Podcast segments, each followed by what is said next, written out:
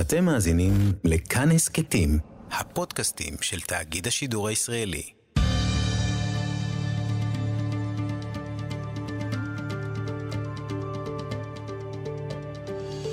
כיוון הרוח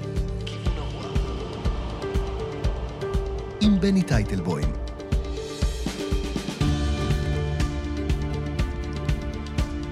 שלום וברכה. משהו קורה ביחסים שלנו עם הציבור הערבי. הם חברים בקואליציה, הם שחקנים מרכזיים בפוליטיקה, מקבלים תקציבים בעשרות מיליארדים. האם כל זה יניב גם שותפות אמיתית, ישראליזציה של החברה הערבית? או שברית הדמים של ערביי ישראל עם הפלסטינים תטרוף שוב את הקלפים. במבצע שומר חומות, למשל, נחשפנו לעוצמת האיבה שיש בקרב חלקים בציבור הערבי, לא כולם. חשבנו שהסיפור הוא 67, מסתבר שהסיפור הוא 48. לצורך כך זימנו לאולפן אותך, תת-אלוף הדוקטור מאיר אלרן, שלום. שלום וברכה, בני. חוקר בכיר במכון למחקרי ביטחון לאומי של יד אוניברסיטת תל אביב. הפתיח שלי מדויק או מקומם? הוא לא, הוא לא לגמרי מדויק, אבל הוא לא מקומם. דבר. דיברת על חלקים בחברה הערבית. אני לא אוהב להכליל. אז בסדר, אז לכן אני כאן בשביל להסביר ולהגיד מה יותר נכון לדעתי. עכשיו, לפני שאני אומר לך מה דעתי על העניין, אני רוצה להגיד משהו. ודיברנו על זה קודם, וזו נקודה מאוד מאוד חשובה לכל אחד שחושב על הנושא הזה ורוצה להעמיק בו. הנושא היהודי-ערבי במדינת ישראל הוא אחד הנושאים, אם לא הטעון ביותר, שישנו על הסדר היום הציבורי בישראל. הוא נושא שמעורר, הוא נושא שהוא מרגש, הוא נושא שהוא מתסיס בשני הצדדים. הוא נושא מאוד מאוד בעייתי. והסיבה לכך היא פשוטה לגמרי, משום שזה נשען על סכסוך בין יותר ממאה שנה, סכסוך דמים, סכסוך על טריטוריה, סכסוך על זהות. וסכסוך על כבוד. אני אומר לך, הרבה יותר ממאה שנה. האסלאם קם במאה השביעית, יש פה גם סכסוך דתי, אי אפשר להתחמק. ויש גם, ללא ספק, אתה צודק, תוספת נכונה וחשובה, אבל אני אומר, גם אם, גם אם הסכסוך לא היה דתי, הוא היה עדיין סכסוך עמוק, חמור וקשה מאוד. ועל זה אני רוצה להוסיף כמה דברים, לפני שאני אחזור ולא אשכח את השאלה ששאלת, מבחינת המידתיות של ההתייחסות לנושא, לנושא הסכסוך הזה. והוא של כל אחד מהצדדים, לא רק שיש את העוינות לפחות, נגיד את זה בלשון מכובסת כלפי הצד השני, יש כאלה שיש להם הרבה שנאה בשני הצדדים, אלא מעבר לזה, שני הצדדים בנו במשך המאה השנים האחרונות, והם ממשיכים לבנות נרטיבים שמזינים את העוינות והופכים אותה למשהו חי, למשהו קיים, למשהו שהוא לא זו בלבד הסבל שלי, אלא גם העוול שאתה גורם, גרמת וגורם לי. כלומר, כל הסיפור הסיפור הזה הוא סיפור מאוד מאוד יצרי, ולכן, עכשיו אני מדבר על זה בעיניים יהודיות, החברה הישראלית מתייחסת לנושאים האלה בצורה יצרית, גם החברה הישראלית, והפרשנויות וההסתכלויות והפר... שכל אחד מאיתנו נותן למה ש... לעובדות או למה שקורה או לא קורה בתווך הזה בין שני הצדדים, הוא אה, פונקציה ישירה של איפה שאתה עומד בתוך התפיסה הישראלית היהודית שלך. זה ברור, אבל בוא נעשה, מדינת ישראל קמה. וזה כתוב במגילת העצמאות, זה לא, לא בצלאל סמוטריץ' אמר את זה. כמקלט לעם היהודי, כפתרון לעם היהודי. העם היהודי שב לארצו. נכון. וזה מתנגש נכון. עם אנשים שבסוף, אחרי כל המילים היפות, נכון. פה יש פה שני עמים שרבים על אותה פיסת קרקע. אני מסכים איתך לחלוטין. ולכן לא סתם רבים, אלא הם רבים, לא זאת בלבד, הם רבים גם כחלק מקונטקסט חיצוני וביטחוני. כלומר, זה לא סתם שהם רבים במילים. לא סתם שהם רבים בנרטיבים. ברור. הם גם רבים, שני העמים, העם הפלסטיני והעם היהודי בארץ ישראל, הם נמצאים במאבק דמים. הוא לפעמים יותר קיצוני, יותר דרמטי, לפעמים פחות, לפעמים יש לנו הפסקות, אבל אנחנו יודעים, כל פעם, אנחנו יודעים כל הזמן שהסכסוך מתקיים, וכשאנחנו לרגע אחד זזים ממנו לאזורים אחרים, אז מזכירים לנו. זה אחד, אגב, הרציונלים שיש, למשל, למה, של השאלה, למה חמאס כל הזמן עושה את השטויות האלה, ועוד פעם יורה את הרקטות האלה, ועוד פעם מדרדר את המצב? בגלל שהם רוצים שנזכור, ושהעולם יזכור שהסכסוך הזה חי וקיים. כלומר, הנשק, האמל"ח, אמצעי הלחימה, הפצצות, הרקטות, הם כלי לטובת הנרטיב, לטובת שימורו של הסכסוך. כל זה אמרתי לך, בגלל ששאלת אותי קודם אם אתה מדייק או לא מדייק. אני רוצה להגיד לך משהו. אתה אמרת שבחלקם של הערבים היה כך וכך בעימותים של מאי 21. יש הקוראים להם אירועי מאי 20, 21, יש כאלה שקוראים להם פרעות תשפ"א, על מנת לעורר, להדהד את הזיכרון ההיסטורי של פרעות, של מאורעות, כמו שהכרנו אותם אה, אה, אה, בעבר. מה זה היה? זה לא היה פרעות. אז רגע, ס... תן לי רק לסיים כן, את המשפט. הקודם ולהגיד לך. העובדות הן שחלקם של ערבים במהומות של חודש מאי היה זעיר. כן, זעיר. אנחנו חיים באותה מדינה? מאיר? זאת, שאלות, זאת שאלה מצוינת שאני מקבל אותה שוב ושוב, לכן אני גם כן במקרה מוכן, מוכן אליה. תראה, הציבור הערבי בישראל הוא חמישית מאוכלוסיית ישראל. יש יותר ממיליון שבע מאות איש בתוך האוכלוסייה הזאת. עכשיו, אם אני אומר לך שמספר האנשים שהשתתפו בצורה ישירה או עקיפה באירוע, באירועים האלה, ב-590 אירועים במשך עשרה ימים. זאת אומרת, 59 אירועים ביום בממוצע בכל האתרים, בעיקר בערים המעורבות, לא משהו שצריך לזעזע מדינה בהכרח. אה, מספרם, לדעתי, נמדד בסביבות אחוז אחד. בוא נגיד, המר, המרבים טוענים שזה יותר גבוה וזה בין 2 ל-3 אחוז, אוקיי? עדיין מספרים ניכרים, אבל זה אומר לך גם שאלה שהת... שעמדו בצד, פלוס אלה שהתנגדו בעליל לאירועים האלה ולפרופיל של התוקפנות של אלה שעסקו באירועים האלה בפועל, שתכף נדבר אם תשאל אותי על האפיונים של האנשים האלה, מי הם האנשים האלה. אה, מספרם הוא זניח, מספרם הוא קטן, כאשר מספרים באופן ברור יותר גדולים לא הזדהו, התנגדו וטענו, וממשיכים לטעון, שזה עבד בעיקר נגד הערבים עצמם. מה זאת אומרת? לא הבנתי. הבנתי. כששרפו בית כנסת בלוד, זה עבד נגד הערבים? לא אז הבנתי אני את רוצה הטיעון. להגיד לך, מס... אנחנו כולנו כל הזמן מתמקדים בלוד, ואם תרצה, אחר כך נדבר על לוד עצמה. לוד היא איננה הדבר המאפיין את מה שקרה ב-590 האירועים האלה שהיו לנו. עכו, שאדם שם נרצח. תן לי להגיד. רמלה, שהיא קרובה מאוד ללוד, הייתה שקטה לחלוטין, אף אחד, יש שם אחוז ערבים דומה למה שישנו בלוד, אוקיי? ברמלה היה שקט לחלוטין במשך כל 11 הימים האלה. אף אחד לא מדבר על רמלה. מדברים כולם, ואני אומר, מטבע הדברים, אני לא אומר לא לדבר על זה. אבל אני רוצה להגיד לך שאתה בודק את האירועים, יותר אירועים התקיימו בתוך כפרים ויישובים ערביים נגד אה, בנקים, תשאל למה, תחנות אוטובוסים, תשאל למה. של מי? של ערבים? של ערבים, ערבים של ערבים, ערבים. אז אתה אומר, זה- זה- זה ונדליזם לא, ולא לא- זה. לא לאומנות? אני אומר שיש כאן תערובת, תערובת מאוד מאוד נפיצה ומאוד לא טובה. אני אגב, שלא יובן מדבריי ברור. שאני מקדש או מחייב או מצדיק באיזושהי צורה. פרעות זה פרעות, ומהומות זה מהומות, והפרות סדר זה הפרות סדר. אני חושב שזה רע מאוד לנו, רע להם דרך אגב באותה מידה, ולהם כלומר לערבים, ולכן אני בהחלט מגנה את זה וח- וחושב שחשוב מאוד לעשות על מנת שזה לא יישנה. למרות שאני חושש, אם תשאל אותי אחר כך, כן ישנה. אבל אני רוצה להגיד עוד פעם, אני חוזר לשאלה של הראשונה שלך, שהיא שאלה כביכול תמימה, אבל היא חשובה בעיניי בשביל לדעת. שאנחנו צריכים ללמוד את הנושאים האלה לאשורם, ולהבין את הפרופורציות הנכונות, ולהבין מי עשה מה וכמה, ואולי גם כן למה, ואז לשפוט. רוב האנשים מחזירים אותי ללוד. עכשיו, אם אתה רוצה לדבר על לוד, אני מוכן עכשיו להתחיל לדבר על לוד. לא, לוד כ... אני רוצה כ- להגיד לך, לא. לוד איננה, לוד היא מקרה קיצוני, לא טוב, עם סיבות מעניינות מאוד בפני עצמן, בפני עצמן, אוקיי? שהחריפו ללא ספק את חומר הנפץ הקיים. ואני רוצה להדגיש את הנקודה הזאת. בעיניי הסכסוך המתמשך, ולכן התחלתי עם הסיפור הזה, הסכסוך המתמשך, הנרטיב, תוסיף לזה את הנושא של האפליה, תוסיף, לזה את הנושא של אה, גישות מדירות ולעיתים מזומנות גם גזעניות כלפי הערבים, הם סיבות, יחד, כמו, אמרתי- כמו שאמרתי, יחד עם הסכסוך כמעטפת, עם הדת שאתה הוספת לי ובצדק, הם הדברים העיקריים שיוצרים סיטואציה נפיצה בינינו לבין הערבים. לא הבנתי. יש גזענות, הייתה גזענות כלפי הרוסים. לא ראיתי ששרפו פה בתי כנסת.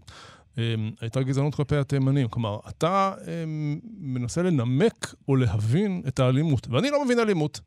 אני נפגעתי לא פעם לא, בכל אני מיני לא מבין דברים. אותה. לא נכון, אני לא מבין אותה. אה, אתה, אתה מנסה לנמק אותה, ואני אומר... אני רוצה להסביר אה, אותה, ש- שנבין. נכון. אני חושב שזו נקודה, שוב, אתה, אתה מדקדק ובצדק.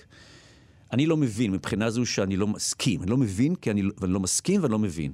בשום אלימות, דרך אגב. וגם לא עם האלימות של ערבים.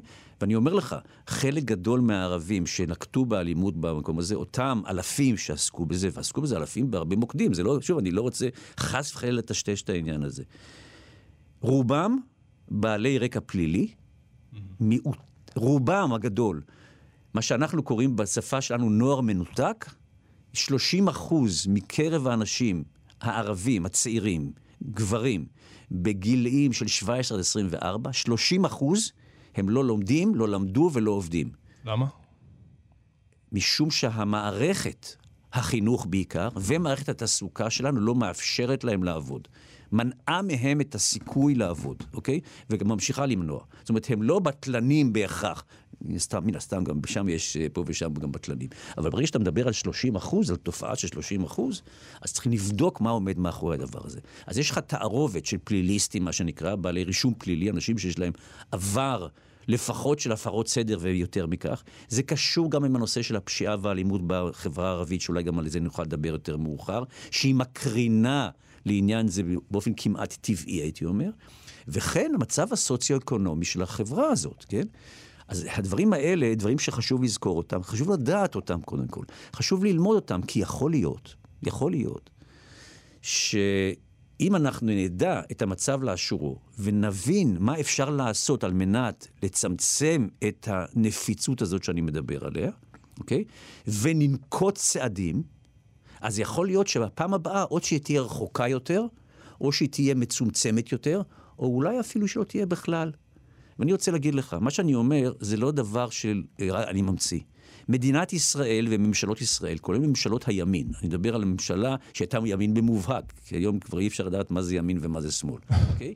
ממשל, ממשלותיו האחרונות של בנימין נתניהו, כן? נקטו, חשבו ונקטו מהלכים בדיוק בכיוון שאני מדבר עליו. לא לטובת הערבים, אלא לטובת המדינה. משום שהתפיסה הייתה, ולדעתי התפיסה הזאת היא תפיסה נכונה, היא לא נכונה באופן טוטאלי, אבל היא נכונה באופן חשוב מאוד, והיא אמרה שאם מצבם הסוציו-אקונומי של הערבים יהיה לא כמו שהוא נמצא עכשיו במשך דורות, מצב שבו יש פערים אדירים במצב הסוציו-אקונומי בין יהודים לערבים, שזה משליך על החינוך ומשליך על התעסוקה ומשליך על הפשיעה, אז הסיכוי, אוקיי, שהחיים יהיו יותר נורמליים הוא יותר גדול, ויותר חשוב מכך, לממשלות הקודמות, לפחות זו הייתה נקודה חשובה, והם הדגישו את זה שוב ושוב, זה יתרום לתוצר הלאומי הכלכלי של מדינת ישראל בכלל. למרות שמצבו של ערבי ישראלי, על אף שהוא ביחס ליהודים מצבו פחות טוב, ביחס לערביי האזור מצבו מצוין. פ- פנטסטי. אם אתה משווה אותו למצבו. של אה, הערבי ב- אני- בסוריה, אני- לא, או בל- בירדן, או בסיני, נכון. או בלבנון עכשיו. יש- אני, אומר, אני רוצה להגיד לך משהו שלא אתה לא יודע. נו, אתן לך רק נתון אחד, אני יודע שברדיו קשה לדבר יותר מדי על נתונים סטטיסטיים. הרדיו לא אוהב מספרים, שיעור נכון, ראשון אבל אני אגיד לך ברדיו. משהו שהוא לא מספרים, בסדר. כן. יש נושא, יש אינדקס שנקרא מצב התחלואה. רמת התחלואה, או יותר מכך, מה שנקרא תוחלת החיים. אוקיי? ברור לחלוטין לכל אחד שמאזין לנו עכשיו, שתוחלת חיים זה אינדיקציה מובהקת לשגשוג ולרמה סוציו-אקונומית גבוהה. חד משמעית. חד משמעית, מסכים, אנחנו מסכימים. ובכן, במדינת ישראל, אוקיי, הערבים בישראל, גם גברים וגם נשים,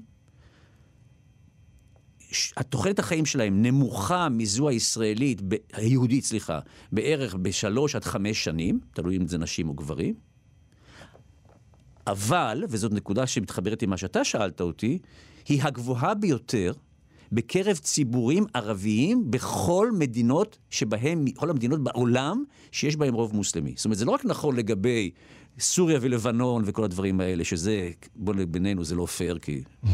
כן. אבל גם מדינות כמו אינדונזיה, מלזיה, פקיסטן, כמובן איראן, טורקיה, תוחלת החיים של הערבים בישראל היא גבוהה מאוד, והיא הראשונה בין כל המקומות שבהם יש ערבים. והם עדיין לא מרוצים. והם, הם, רגע, הם מאושרים אה, מהיותם ישראלים, הם רוצים להיות ישראלים, גם כשהם נשאלים ובעיקר כשהם לא נשאלים, כן? אבל זה לא אומר שהם מרוצים מכל, מהכל. הם, יש דברים שהם מרוצים, למשל מהיותם ישראלים, חד משמעית, זה בדוק, בסקרים שהם לאורך כל השנים. חלק גדול מהם גם גאים בהיותם ישראלים, ערבים ישראלים, גאים בכך. עד, כן? ש... עד שירת ההמנון, נו. הם לא רוצים לשיר את ה... כי הם אינם עין, אין, אינם, אינם, אינה עין ציונית שהיא צופייה לציון. אינם, ושוב השאלה, תחשוב על זה. נפש יהודי הומייה, זה המשפט נכון, נפש. נכון, בני, תודה. אז לכן אני אומר לך, זה לא מעניין אותם. שבמחנות הפליטים, אחיהם, בני דודיהם, תשמע, אני שוחחתי אתמול, לא אתמול, סליחה, בשבוע שעבר, עם אה, איש רציני מאוד בעדה הבדואית, הוא גר ברהט. אה, הוא אגב איש אה, התנועה האסלאמית, אולי נדבר על זה אחר כך. הוא מטיף במסגד, איש דתי רציני, והוא, יש לו משפחה מדרגה ראשונה, בני דודים, בעזה, מרחק של כמה עשרות קילומטרים בודדים, כמטחווי רקטה מביתו. אוקיי? והוא אומר בצורה ברורה, ואני אומר לך, הוא אומר דברים לא נעימים לאוזן, אבל הוא אומר, אני מזדהה לחלוטין עם בני דודי, גם המשפחתיים וגם הלאומיים, בעזה ומקומות אחרים, אבל אני ישראלי, אוקיי? ואני, העיקר, המטרה שלי היא לחיות בישראל כמו שהיהודים חיים. זה לא, המטרה אה, שלי. לא, זה בסדר, אה, שיש פה שוויון אזרחי לכולם. איפה הבעיה מתחילה? איפה הבעיה מתחילה? לפחות בשאיפה. איפה הבעיה מתחילה? כאשר הם מוצאים גם אה, זכויות לאומיות. ואתה שומע את הטקסטים שמוציאים חברי הכנסת, אה, נבחרי הציבור של הציבור הערבי, ואתה אומר, זה לא יהיה. כן. אה, זה מקובל, אני חושב, אפילו על מרץ. כלומר, לא תוכל לתת פה אה, זהות לאומית בוא לערבי ישראל, זה. נכון. זהות פלסטינית. אין מה לעשות, אנחנו, בוא העם נדבר- היהודי, הקים בוא פה נדבר על. זה. בסדר? בוא נדבר על זה. קדימה. קודם כל, אה, זה עובדתית נכון שבמשך שנים רבות הערבים, או יותר נכון, ההנהגה הפוליטית של הערבים, זה זו שאתה שומע אותה ומנהל איתה או מנסה לנהל איתה איז- איזשהו אה, דיאלוג. חלקה הלא קטן, אני, אה, זה, של ההנהגות, בוודאי, למשל, בל"ד, שזה תנועה פוליטית לאומית, או אפשר להגיד לאומנית ערבית,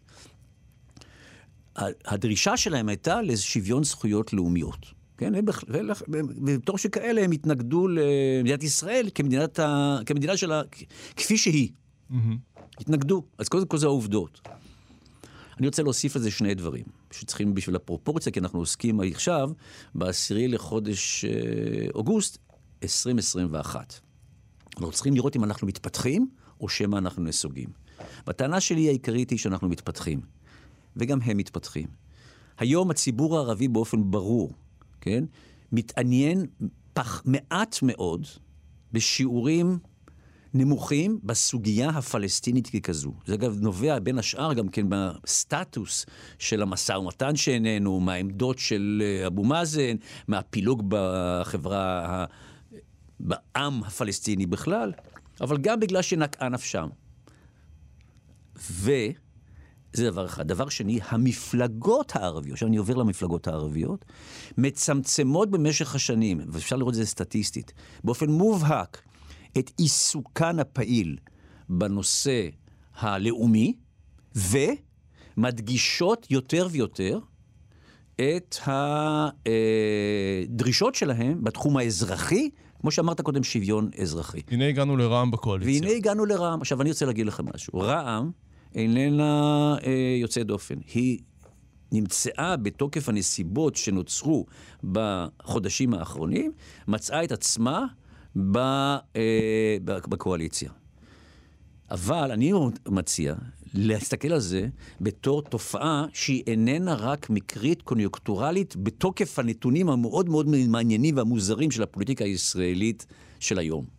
שהיא יכולה לעשות כל מיני דברים מוזרים, אז אולי גם זה דבר מוזר. רע"מ, ליברמן, בנט ושקד באותה קואליציה. נכון. עכשיו אני רוצה להגיד לך משהו. קודם כל, מי שהתחיל בסיפור הזה, זה לא רע"מ, אלא זה המשותפת. כולל בל"ד בתוכה. מה שקרה באחת מה... איקס הבחירות שהיו לנו בשנה, בשנתיים האחרונות, זה האחרונה לפני הנוכחית, שהיה המצב הזה של ככה, התיקו כביכול, המשותפת, שאז הייתה עם 15 מנדטים, כן? היא באה אחר כבוד לגנץ, בני גנץ, ואמרה לו, אנחנו מוכנים להצטרף אליך לקואליציה. כמובן, כל הדברים האלה לא בממשלה, אלא בקואליציה, ויש כל מיני סידורים לעניין, אבל בעיקרו של דבר אנחנו, אנחנו מוכנים ללכת איתך, אוקיי? והוא דחה אותם. כלומר, המשותפת, זו שבתוכה יש גם את בל"ד, אוקיי? באה והציעה את השותפות בממשלה, אוקיי? דבר שני, אני רוצה להגיד לך, גם היום המשותפת משתפת פעולה פוליטית עם הפוליטיקה הישראלית באופוזיציה. הם משתפים פעולה יוצאת מהכלל, וטוב שכך לדעתי, דרך אגב, עם מפלגות שעושות את ה... את ה באופוזיציה. עכשיו, רע"מ בעניין הזה היא בהחלט יוצאת דופן. אם אתה רוצה לשאול אותי למה היא יוצאת דופן, אז בבקשה. לא, גם למה היא יוצאת דופן, היא אה, הצטרפה לקואליציה, מה שלא קרה עד היום, והשאלה, האם זה יוביל לתהליך של ישראליזציה של ערביי ישראל, שהם יבינו שהם לא צריכים להתערפות המנהיגים וגם הציבור, שיש להם מה להרוויח מהשותפות, ולא כל הזמן לטפטף על מדינה פלסטינית ועל אל-אקצא בבוירה. אז בוא אני אגיד לך, כן, קודם כל, באמת, אי אפשר להימנע מהסתכלות נכוחה ולהבין שרע"מ באמת היא תופעה מיוחדת וחשובה. היא חשובה קודם כל משום שהציבור הערבי בישראל הוא ציבור מאוד מסורתי. הנטייה של, ה, של הרבה אנשים לדת, ולכן גם למפלגות דתיות, ובמיוחד לרע"מ, היא לא רק פוליטית, היא גם תרבותית, דתית, אבל הנקודה החשובה היא שרע"מ הרבה זמן כבר אומרת שהנושא הפוליטי לא, הוא לא על האג'נדה שלה. הוא לא עוסקת באג'נדות פוליטיות במובן, במובן של פוליטיקה של הסכסוך. היא כן עוסקת בפוליטיקה, בנושאים הפוליטיים הפנימיים, חד משמעית. אז לכן זו תופעה שהיא תופעה של הידברות, של הבנה בין הציבור, בין חלקים גדולים של הציבור הערבי, לא כולם תומכים ברע"מ ויש רבים שלא יתמכו בהם אף פעם. יש אבל תמיכה והבנה משמעותיים אה, ברע"מ, ויש הבנה גם אצל הציבור שלהם וגם אצל הפוליטיקאים, אוקיי? שהם מדברים על הערבים, על ה constituency שלהם, על המצביעים שלהם, מדברים עליהם בשפה אזרחית חד משמעית. לכן לא תשמע מהם, אוקיי? כל מיני תביעות שאתה יכול לשמוע מבל"ד, ולפעמים גם כן, ואני רואה אותם מתחבקים עם מחבלים שהם משתחררים כן, מהכלא. נכון. עכשיו, אני רוצה, עכשיו עלית נקודה, איך אומרים? אה, חשובה. לא עליתי, זה קיים. אני לא עולה פה על כלום. אז קודם כל, זה לא נורא קיים, זה, זה אפיזודות קיימות. אפיזודות קיימות. מה זה מצ... אפיזודות? זה אפיזודות. חבר כנסת אה, מהלל אה, מחבל מתועב בעיניך, זה אפיזודה? תשמע, כל מחבל הוא מתועב בעיניי. בין אם הוא ערבי, בין אם הוא אירי, בין אם הוא אה, אה, איראני ובין אם הוא פקיסטני. כולם מתועבים. עכשיו, אני רוצה להגיד לך משהו לגבי טרור. אתה מתחמק, מאיר. לא, אני לא מתחמק, משום שאני אומר לך, טרור, הנושא של הטרור, אני עוסק בזה במקרה גם מבחינה אקדמית. טרור זה דבר מאוד מאוד סובייקטיבי. תמיד טרוריסט הוא האויב שלך.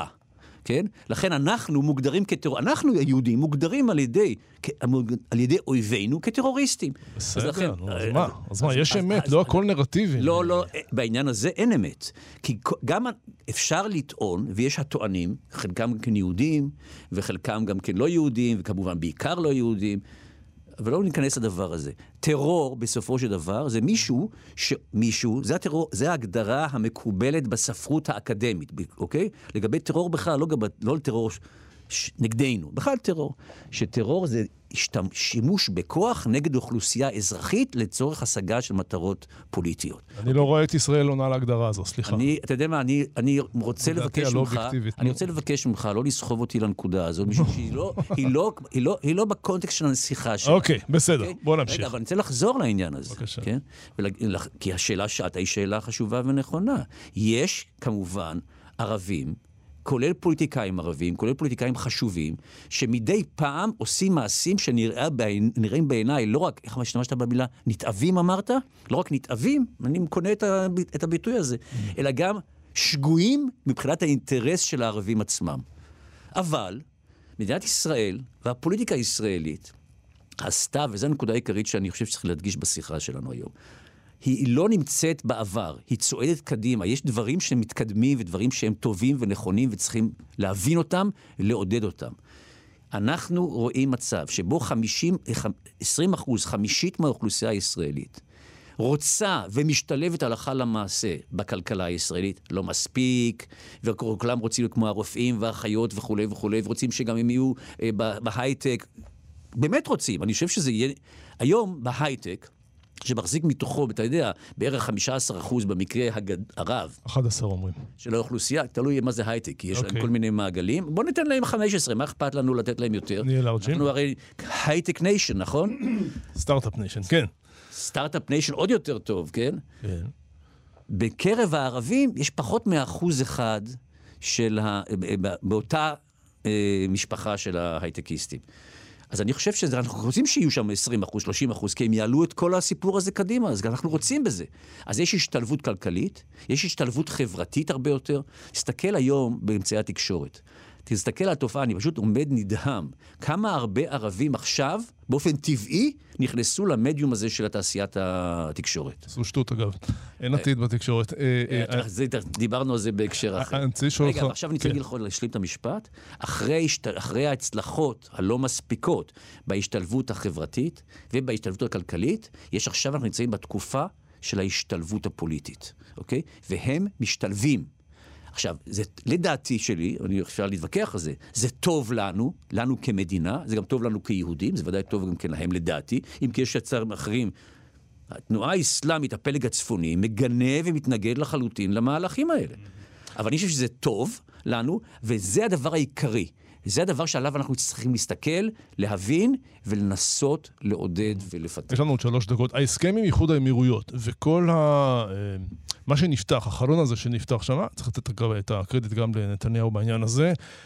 אה, היה איזה מרמור של אה, אה, מרירות באגף שמאל. היה אי נוחות. אי נוחות גם בציבור הערבי, לא ניתן להם... עזוב, לא- אני לא רוצה עכשיו, אצל חלק מהערבים הייתה אי נוחות. לא ניתן להם לעלות להיכנס לאל-אקצא, אמרו, וכולי וכולי. מה- יש להם?